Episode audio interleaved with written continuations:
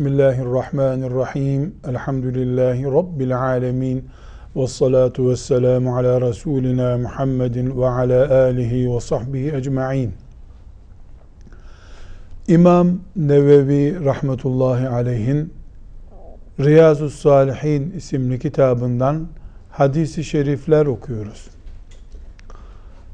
Bugün okuyacağımız hadisi şeriflerin konusu Müslümanın Allah'ın rızasını kazanmak, cennete girmeye vesile olacak amelleri yapmak konusunda çok önemli fırsatların hep önünde bulunduğunu bilmesi gerekir şeklinde anlaşılacak hadisi şeriflerdir.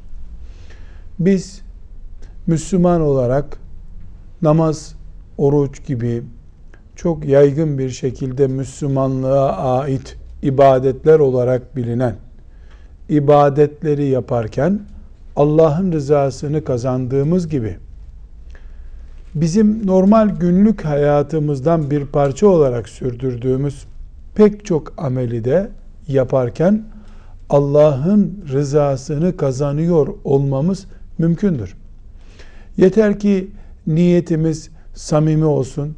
Yeter ki Allah'ın rızasını kazanmayı ön plana çıkarmış olalım. Bir Müslüman Allah'ın rızasını kast ediyor olduğu sürece basit veya dünyevi işlerini Allah'ın rızasının önüne geçirmediği sürece çok yüzeysel bir ifadeyle yatağında yatarken bile şehit olması da mümkündür. Evinde otururken camide namaz kılıyor sevabı kazanması da mümkündür. Bizim yatmaktan, yemekten, içmekten ibaret zannettiğimiz pek çok iş Müslümanın ciddi niyeti sayesinde camide namaz kılmak gibi sevaba dönüşebilir işlerdir. Bugün okuyacağımız hadis-i şerifler bize bu konuda ışık tutacak. Müslüman olarak biz camide namaz kılıyor gibi Ramazan-ı Şerif'te oruç tutuyor gibi sevap kazanarak yürümek hep Allah'ın rızasına yakın pozisyonlarda bulunmak açısından çok önemli fırsatlarla iç içeyiz. Hadis-i şerifler bize bu fırsatların önümüze nasıl geldiğini ve bunları nasıl değerlendirebileceğimizi izah etmektedir. Ha Resulullah sallallahu aleyhi ve sellem Efendimiz ümmetine bu konuda yeteri kadar açıklamalarda bulunmuştur. Bu hadisi şerifleri dinlemiş olmak, kulağımıza bu sözlerin dökülmüş olması Allahu Teala'nın bizi hayra ve güzelliğe davet ettiğini anlamamız için iyi bir işarettir. Her fırsatı Allah'ın rızasını kazanmaya, iyi Müslümanlığa bir vesile haline getirmek gerekir. Bakıyoruz ki biz normal e, gördüğümüz bir işte Resulullah sallallahu aleyhi ve sellem Efendimiz sevap çıkan bir bölüme işaret etmektedir. Şimdi okuyacağımız hadis-i şeriflerde bunu çok açık bir şekilde göreceğiz. Müslüman mesela Müslüman pazartesi günleri oruç tutmayı itiyat haline getirmişti. Sonra rahatsızlandı. Pazartesi günleri oruç tutamaz oldu. Şu veya bu hastalığından dolayı bakıyoruz ki Allahu Teala o Müslümana hala pazartesi günü oruç tutuyor gibi muamele yapıyor. Oruç tutmuş gibi onun defterine yazıyor. Müslüman camiye, cemaate devam eden birisiydi. Ameliyatını oluncaya kadar e, Kur'an-ı Kerim okumadan yatmazdı. Belli hasletleri var Müslümanın. Bunları yapıyordu. Sonra ameliyat oldu, rahatsızlandı. Artık ihtiyacını zor görebilir hale geldi. Ne camiye gidebiliyor, ne Kur'an okuyup yatabiliyor.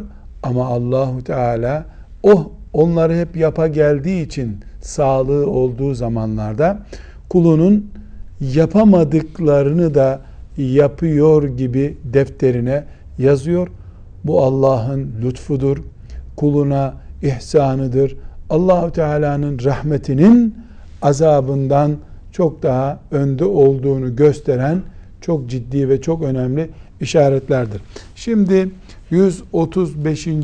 hadisi şerifi Riyazu Salih'inin böyle bir hayır kapısının ne kadar açık olduğunu gösteriyor. Hadisi şerifin tercümesini Hafız kardeşimizden beraberce dinleyelim. Buyurun. Bismillahirrahmanirrahim. Ebu Musa el-Eş'ari radıyallahu anh'den rivayet edildiğine göre Resulullah sallallahu aleyhi ve sellem şöyle buyurdu. Bir kimse hastalanması veya cihat ve hayır için yola çıkması sebebiyle yapa geldiği nafile ibadetlerini ifa edemezse ona evinde sıhhatli iken yaptığı amellerin sevabı yazılır. Sadaka Resulullah sallallahu aleyhi ve sellem. Tereddüde gerek yok. Bir abartma yok. Bir reklam tanıtımı değil. Çok açık. Allah adına konuşan, vahyin bir parçasını sözlerinin oluşturduğu Peygamberimiz sallallahu aleyhi ve sellem Efendimiz çok net bir açıklama yapıyor.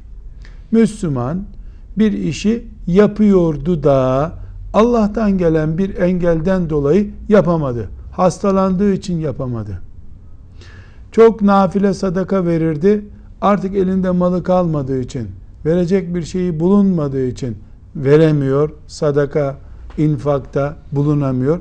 Allah onu yapıyor, kabul eder. Yıllarca yaptı. Yıllarca da artık yapamayacak. Allah onu bütün ömrü boyu yapmış gibi kabul buyuruyor. Borcundan dolayı değil Allahu Teala'nın. Yani bu zamanında yapıyordu. Mecbur Allah Teala onu ölünceye kadar yapar, yapıyor, kabul edecek diye bir zorunluluk yok. Allah'ın lütfuyla, ihsanıyla oluyor bu.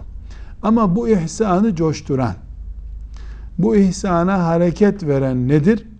Kulun imkanları varken yapıyor olmasıdır. Kul sıhhati yerindeyken nafile orucu ihmal etmezdi. Sıhhati gidince de Allah yapıyor diye yazmaya devam ediyor. Kul malı varken infaktan kaçınmazdı. Allah malı olmadığı zaman da kulunu infak ediyor, kabul eder. Bu ne sayesinde? Kulun ciddiyeti sayesinde. Kul ispat etti ki imkanı oldukça yapıyor. Allah da gördü ki bu kul hasta olmasaydı bu nafile orucu tutacaktı. Bu kul mağdur olmasaydı infak edecekti. Heh, onu, o Allahu Teala da kulunun yapamayışındaki özrünü şer'i görüp yani geçerli bir özür görüp kulunu yapıyor kabul etmektedir. Bu müminin Allah için nafile yaparken, ibadet yaparken, hayır yaparken ne kadar ciddi niyetler taşıması gerektiğini, yapamadığı zaman da umudunun canlı olması gerektiğini göstermektedir. Resulullah sallallahu aleyhi ve sellem Efendimizin lisanından anladığımız kadarıyla bu hadisi şerifimiz Bukhari'nin rivayetindedir. Yani en sahih, en muteber kitabımızda Kur'an'dan sonraki en önemli kaynağımızdadır. Dolayısıyla bu bir reklam değildir. Hoca efendilerin cami kürsülerinden teşvik için yaptıkları konuşmalardan birisi değildir. Bir menkıbe değildir. Bir hikaye değildir. Resulullah sallallahu aleyhi ve sellem Efendimizin sözüdür. Vaattir.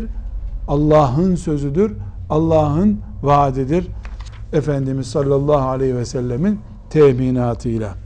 Tekrar hadis-i şeriflerden anladığımız genel mantığa dönüyoruz. Müslümanlık, ibadet, iyi olmak sadece bizim İslam'ın şartlarından diye saydığımız ibadetleri yapmaktan ibaret değildir. Tuttuğumuz her şey ibadet olabilir, hayır olabilir. Aldığımız her nefesi hayra döndürebiliriz. Konuştuğumuz her sözü tesbihe çevirebiliriz. Biz normal muhabbet ediyor oluruz. Arkadaşlarımızla, akrabamızla, ebeveynimizle çay içiyor oluruz. Tesbihat diye sayılabilir. Telefon edip hal hatır soruyor olabiliriz. allah Teala onu kulun sadakası olarak yazıyor olabilir. Ne sayesinde? Niyetler sayesinde. Allah'ın niyetimizi samimi görmesi sayesinde. Şimdi okuyacağımız hadisi şerif yine e, Buhari'den rivayet edilen sahih hadisi şeriflerden bir tanesidir. Müslüman ne yaparsa yapsın. Niyeti temizse, sahih bir niyetle yapıyorsa, Allah'ın rızasını kastediyorsa, evde ailesiyle olan cinsel alakasına varıncaya kadar, çoluk çocuğuna oyuncak almasına varıncaya kadar her şeyini Allah'ın defterine sadaka olarak yazdırabilir. Bunun özel bir duası yok. Özel bir iki rekatlık namazı yok. Her şey Allah ile kul arasındaki bütün işler niyetle başlıyor, niyetle bitiyor. Eğer kul çarşıya gittiğinde çocuğunun sevdiği yiyeceklerden birisini satın alırken çocuğu Allah'ın emaneti görüp ben de bu çocuğun emanete riayet ederek koruyucusu olayım. Çocuğum aç kalmasın. Çocuğumun e, setir avretini temin edeyim. Sonra da bu çocuk namaz ehli, takva ehli birisi olsun diye temelde esasla bir niyet ederek çarşıya gidip çocuğuna bir kilo muz aldığı zaman çocuğuna mubah bir oyuncak çeşidi aldığı zaman çocuk. O yiyeceği o oyuncağı gördüğünde sevinir. Teşekkür eder babasının annesinin yanaklarından öper. O iş bitmez yalnız. O çocuğun sevinci.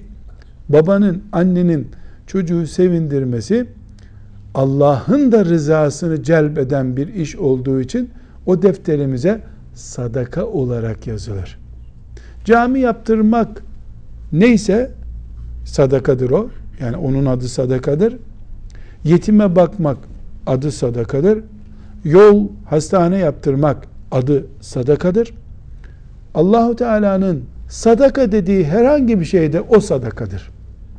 Eğer çocuğu sevindirmek, eşler arasındaki tebessümler sadakadır diyorsa Resulullah sallallahu aleyhi ve sellem Efendimiz o zaman caminin tuğlasını almak gibi bir şeyden söz ediliyordur. Belki caminin tuğlasını almak, camide yapılacak ibadetlerin tamamına ortak olmak gibi büyük bir yatırım olduğundan dolayı sevabı mesela milyarlarla ölçülüyorsa filan e, olaya işte çocuğu sevindirmeye Allahu Teala sadakadır diyorsa onunki o düzeyde değildir de bir alt düzeydeki sevap çeşidindendir. Her halükarda şunu bir kural olarak bilmek lazım. Allah için olduktan sonra yasak bir, bir iş değilse eğer yani Allah için e, bir iş yapılıyor e, bundan sevap umulması bunun sadakaya dönüşmesi yasaklarla beraber olmaması halindedir. Mesela çok önemli bir örnek olarak bunu zihnimizde tutabiliriz. Sıla-i Rahim ecir kaynağıdır, sevaptır. Kim sıla-i Rahim nedir? Müminin dayısını ziyaretidir. Halasıyla, teyzesiyle ilgilenmesidir. Bu bir sıla-i rahimdir. Akraba arasında bağları güçlü tutmak, sıla-i rahimdir. Lakin sıla-i rahim yaparken mesela e, akraba arasında muhabbet ettikleri için akşam namazını kılmaya vakit bulamamış olsalar bu sıla-i rahimden sevap kazanılmaz. Böyle bir sadaka da olmaz. Bu kaş yaparken göz çıkarmaktır. Neden? En büyük haramlardan birisi akşam namazını kaçırmaktır. Biz akraba muhabbet yapıyoruz, bayramlaşma yapıyoruz diye ezanı duyduğumuz halde, vakit geldiğini anladığımız halde ihmal ettik. namazı bile bile terk ettik. Büyük bir cürüm işledik.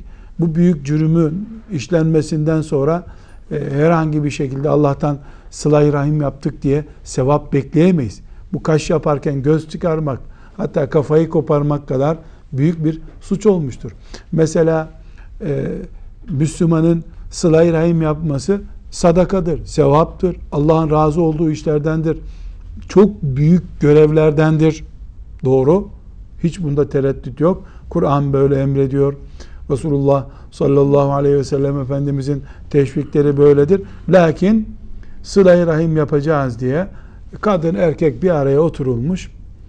Oturmak haramdı, helaldi, dikkat edilmemiş, setre avrete dikkat edilmemiş.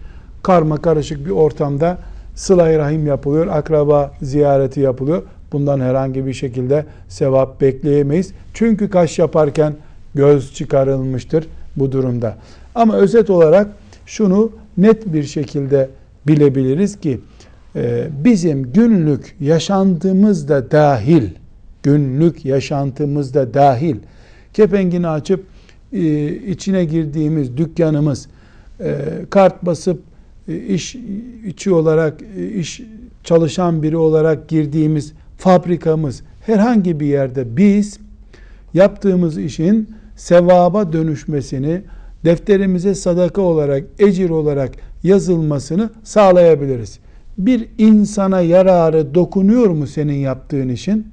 Bir canlıya, kedi, köpek, yılan dahil bir canlıya faydası dokunuyor mu? Dokunuyor. İnsana yararlı mı? Yararlı. O insan senin akrabandır, e, yabancıdır, yerlidir, derisinin rengi şudur budur hiç önemli değil. Canlıya yarayan bir iş mi yapıyorsun? Evet, senin yaptığın sadakadır.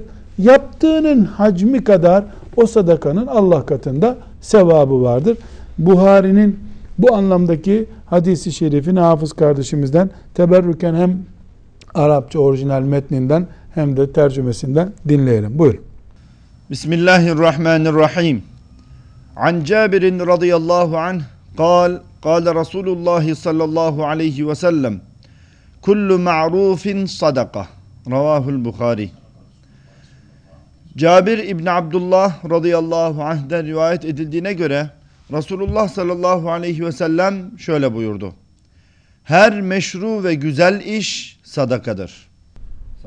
Sadaka Resulullah sallallahu aleyhi ve sellem. Bu hadis-i şerifi benzer rivayetleriyle Müslim'de, Ebu Davud ve Tirmizi'de de bulmamız mümkündür. Ama hadis-i şerif bu haliyle İmam Buhari'nin sahihinde rivayet ediliyor. Yaptığın iş maruf, güzel, insana yararlı, Allah'ın rızasına aykırı değil bir işse o işten sevap umabilir herkes.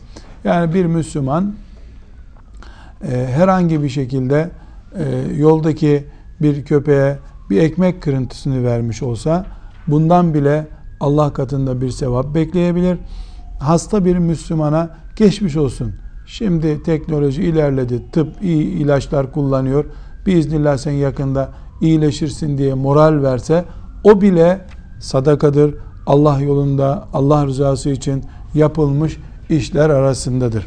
Şimdi başka bir hadisi şeriften Resulullah sallallahu aleyhi ve sellem Efendimizin sadakanın boyutlarını e, Allah'tan sevap elde etme imkanlarını ne kadar genişlettiğini görüyoruz. Yine Cabir radıyallahu anh'ın rivayet ettiği hadisi şerifin tercümesini hafız kardeşimizden dinleyelim. Buyurun. Bismillahirrahmanirrahim. Cabir İbni Abdullah radıyallahu anh'den rivayet edildiğine göre Resulullah sallallahu aleyhi ve sellem şöyle buyurdu. Herhangi bir Müslümanın diktiği ağaçtan yenen şey onun için sadakadır. Çalınan şey de sadakadır. Eksiltilen de onun için sadakadır. Sadaka Resulullah sallallahu aleyhi ve sellem. Bu hadis-i şerifi İmam Müslim'in sahihinden İmam Nevevi rahmetullahi aleyh buraya almış. Ağaç dikiliyor. Bu ağaçtan meyve yeniyor. Kuşlar yiyor, sadakadır. Köy çocukları gelip tutu düşürüp yiyorlar, sadakadır. Çalıyorlar ağaçtaki meyveyi, o da sadaka yazılıyor. Rahmet geniş. Eliyle götürüp bu sepet sizin içindir diye verse o sadaka zaten. Kuşlar, kargalar gelip bastırdılar, dutu yedi bitirdiler. O da sadaka. Çocuklar, köy çocukları çaldılar, dalını budağını kırdı gittiler ağacın. O da sadaka. Verseydi sadaka, vermediği kendisinden bir hileyle alındı ya da hayvanların gelip e, konup üzerinden aldığı gittiği şey bile sadaka. Burada küçük bir duraklama yapıyoruz. Ve bakıyoruz ki ağaç dikmek kendi kişisel menfaatimiz için bahçemde bir dut ağacı olsun diye diktiğim ağacım bile Allah'ın katında bana sevaba dönüşebiliyor. Peki biz bunun bir açılımını yapsak, bir Müslüman kendi bahçesine değil, boş köy arazisine, gelen geçen yesin, yolcular yesin diye meyve dikmiş olsa, onu sulamış olsa, bu kendi bahçesine dikip de çoluk çocuğun çaldığı şeye Allah sadaka veriyor. Ya kendi bahçesine değil, çitle, telle çevrilmiş bir yere değil, insanlar gelsin, geçsin, yesin diye dikmiş olsa, bu bölgede kuşlar e, yiyecek meyve bulamıyorlar diye dikmiş olsa, ne kadar sevap olmuş olacak. Ağaca bile, meyveye bile, çalıntıya bile sadaka sevabı yazan, yazan Allah'ımız var Celle Celaluhu. Elhamdülillah. Burada e, bu hadisi şerife bir mümin olarak ters taraftan da bakmamızda yarar var. Eğer bir Müslüman bir ağaç dikiyor da o ağaçtan kuşlar yediğinde, böcekler yediğinde sevap kazanıyorsa, onu çocuklar düşürüp meyvasını çalarak yediklerinde bile onun sevabı olarak yazılıyorsa, meyve veren bir ağacı lüzumsuz yere kesen bir Müslüman acaba günah kazanmıyor mudur? Hiçbir günah kazanmıyorsa sevap imkanını kaybettiği için zarardadır. İslam'ın şartlarından birisi ağaç dikmek değildir. Ashab-ı kiramı büyük yapan şeylerden biri ağaç dikmiş olmaları değildi. Ağaç dikmek cihat değildir. Günlük yaşantının bir parçasıdır. Buna rağmen Allah'ın nazarında kulun hasenatından sayılan şeylerdendir. İslam'ın şartlarından Resulullah sallallahu aleyhi ve sellemin emirlerinden yani mecburi emirlerinden birisi olmadığı halde yapıldığında Müslümana sevaba dönüşüyorsa bir de Müslümanın Allah'ın emri olduğu için peygamberinin emri olduğu için yaptığı işlerin hangi sevaplara sebep olacağını düşünmek bile insanı heyecanlandırır. Tekrar bir hadisi şerif daha okuyoruz. Resulullah sallallahu aleyhi ve sellem Efendimiz bir başka örnekten çok sevap kazanmaya bizi sevk ediyor. Ee, Ashab-ı kiramdan nakledilen bir olay var. Hadis-i şerifte okuyunca göreceğiz. Beni Selime isimli bir kabilenin e, evleri mescide uzak. Mescid-i Nebi'ye uzak. Onlar da Resulullah sallallahu aleyhi ve sellem Efendimizle beraber mescitte namaz kılmaya özeniyorlar. Çünkü mescitte namaz kılmak erkek için şart düzeyinde bir e, ibadet. Resulullah sallallahu aleyhi ve sellem Efendimizin mescidinde kılmak ise bambaşka bir güzellik. O kabilede düşünmüşler ki bizim evlerimiz Mescid-i Nebi'ye uzak. Yağmur yağsa gidemeyiz. Çamur olsa gidemeyiz. Yorulunca gidemiyoruz. Medine'de Mescid-i Nebi'nin yakınında evler satın alalım. Oraya taşınalım. camiye, mescide gitme riskimiz olmasın gibi düşünmüşler. Ee, çok mübarek bir duyguyla e, yola çıkılmış bir durum bu. Ve gerçekten e, yani tam sahabinin düşünebileceği bir şey. Yani evdeki uzaktaki evini satıyor. E, gelip mescidin yanında ev yapmaya çalışıyor. Mantık sahabe mantığı. Allah onlardan razı olsun. Bu meseleyi Resulullah sallallahu aleyhi ve sellem Efendimiz duyuyor. Ee, onlara bu yaptıklarının yanlış olduğunu söylüyor. Mescide yaklaşmalarını tavsiye etmiyor. Biz normalde baktığımızda ben evimi mescidin kenarından mı alayım, uzaktan mı alayım diye sorulacak olsa elbette mescidin kenarından almayı tercih ederiz. Ama Beni Seleme e, ailesine Resulullah sallallahu aleyhi ve sellem Efendimiz mescide yaklaşma fikirlerinde sıcak bakmıyor. Gerekçesini de onlara izah ediyor. Buyuruyor ki siz namaz kılmak için mescide geldiğinizde Allah adımlarınızı sayıyor sizin. 100 adım yürüyerek gelmeniz başka, 80 adım yürüyerek gelmeniz başka. 100 adım yürüyerek gelirseniz bundan 100 sevap kazanmak söz konusudur. 80 adım yürüyerek gelirseniz 20 eksik sevap kazanmak söz konusudur.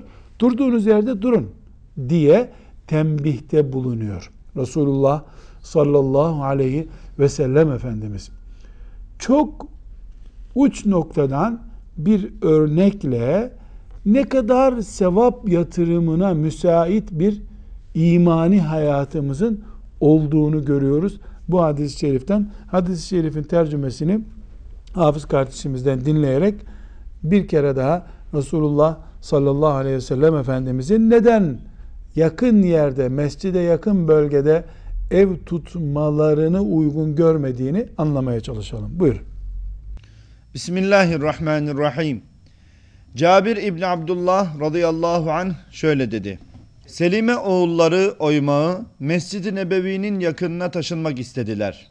Durum Resulullah sallallahu aleyhi ve selleme ulaşınca onlara duyduğuma göre mescidin yakınına göç etmek istiyormuşsunuz öyle mi diye sordu. Onlar evet ey Allah'ın Resulü buna gerçekten niyet ettik dediler. Bunun üzerine Peygamber sallallahu aleyhi ve sellem ey Selime oğulları yerinizde kalın ki adımlarınızın sevabı yazılsın. Yerinizde kalın ki adımlarınızın sevabı yazılsın buyurdu. Sadaka Resulullah sallallahu aleyhi ve sellem. İmam Müslim'in sahihinde ve İmam Tirmizi'nin süneninde bu hadisi şerifi görüyoruz. Mesele ne? Eğer mescide girer giderken yolda artı bir sevap kazanma imkanı varsa müminin bunu niye değerlendirmesin? Bir sevap, bir sevap topluyoruz biz. Bu mantığı bir defa yakalamak lazım. Evet namaz kıldım. Bundan yüz sevap kazandım camide kıldığım için. Bu yüz bir sevap olsaydı eğer bir fazla adımımdan dolayı ne olurdu? Mahşer yerinde biz Rabbimizin huzuruna dikildiğimizde mizanımızın ağır olması veya olmaması diye bir endişemiz olmayacak mı? Mizanımız Allahu Teala'nın huzurunda amellerimiz tartılırken, ölçülürken tek bir sevap fazlası cennete girmemiz veya girmememiz anlamına gelmiyor mu? Tek bir sevap cennet ve cehennem demektir.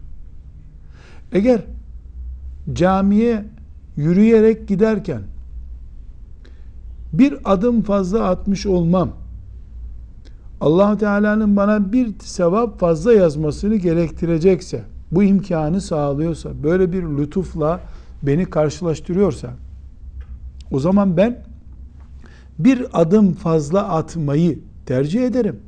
Zira o bir sevap, o bir adımdan oluşan bir sevap benim Rabbimin huzurunda hasenatımın, sevaplarımın bir fazla gelmesine sebep olabilecek durumdadır. Bir, bir, bir, bir toplanıyor bu sadakalar. Bu sevaplar, bu ecirler. Eğer kıyamet günü keşke bir sevap fazla mı olsaydı da şu sıkıntıda olmasaydım demek varsa bir sevabı basit göremem ben. Bir Subhanallah demeyi basit göremem. Hadis-i şerifteki temel mantık budur. Yalnız burada bizim zamanımızın şartlarına dikkat ederek yapacağımız bir değerlendirmede camilere uzak semtlerden binalardan ev almamayı tercih ediyor olmamız gerekir. Ashab-ı kiram uzak da olsa, fersah fersah ötede de olsa cemaati kaçırmıyorlardı. Resulullah sallallahu aleyhi ve sellem de bunun için ayrılmayın mahallenizden buyurdu. Ama biz eğer 10 adım attığımızda bize uzun geliyor da namaza gitmeme tehlikesi yaşıyorsak veya ezan duyulmadığı için bizim oturduğumuz evde namaz heyecanı, ezan azameti hissedilmiyorsa biz evlerimizi mescitlere, camilere yakın yerlerden kesinlikle oluşturmalıyız. İş yerlerimiz bile camiye yakın yerlerden olmalıdır. Zira biz ashab-ı kiram gibi 10 adıma 10 fazla sevap verilecek diye fazla yürüyecek mecalimiz yok. En iyisi camilere yakın daha e, ibadet etmeye, hemen ibadete atılmaya müsait zeminlerden mesken ve iş yeri sahibi olmamız lazım. Bu hadis-i şerifte bir dip not olarak bunu da kaydedebiliriz. Kısa bir aradan sonra hadis-i şerifleri okumaya devam edeceğiz. Velhamdülillahi Rabbil Alemin.